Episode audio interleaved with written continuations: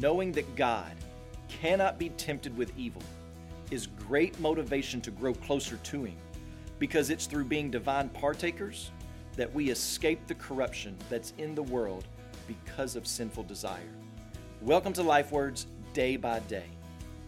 James chapter 1 verse 13 says this, "Let no one say when he is tempted, I'm being tempted by God, for God cannot be tempted with evil, and he himself tempts no one."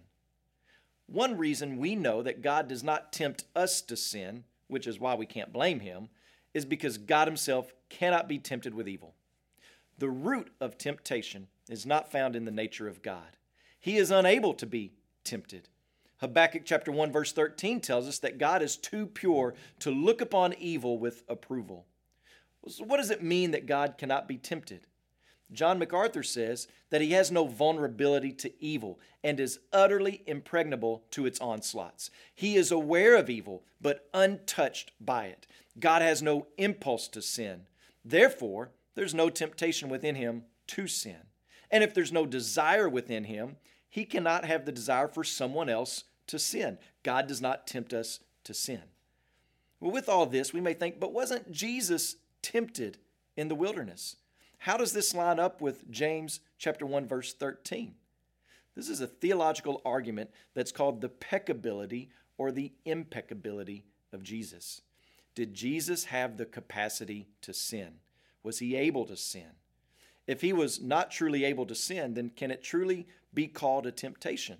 If it's not truly a temptation, then could he have been tempted in all points like we are?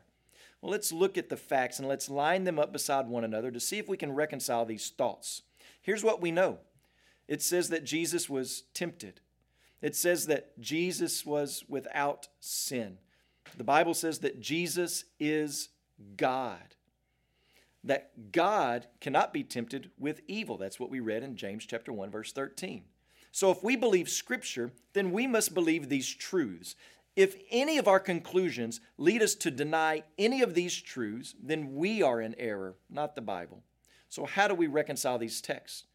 First of all, we need to tread with caution and let us always be willing to believe Scripture over our own rationalizations.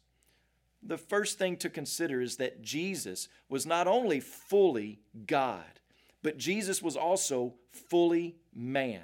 This is what we call the hypostatic union. His human nature was just like our human nature, except it was not depraved or fallen because he was borne along by the Holy Spirit.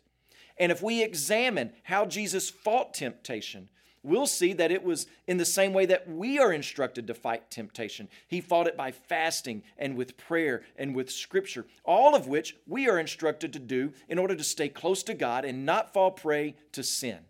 This was actually one of the ways Satan tempted Jesus. Satan told Jesus to dial into his deity and turn the rocks into bread. But Jesus didn't do that. If he would have done this, he could not fully be our second Adam, our last Adam, earning salvation for us. His human nature was always and perfectly trusting God and being led by the Holy Spirit.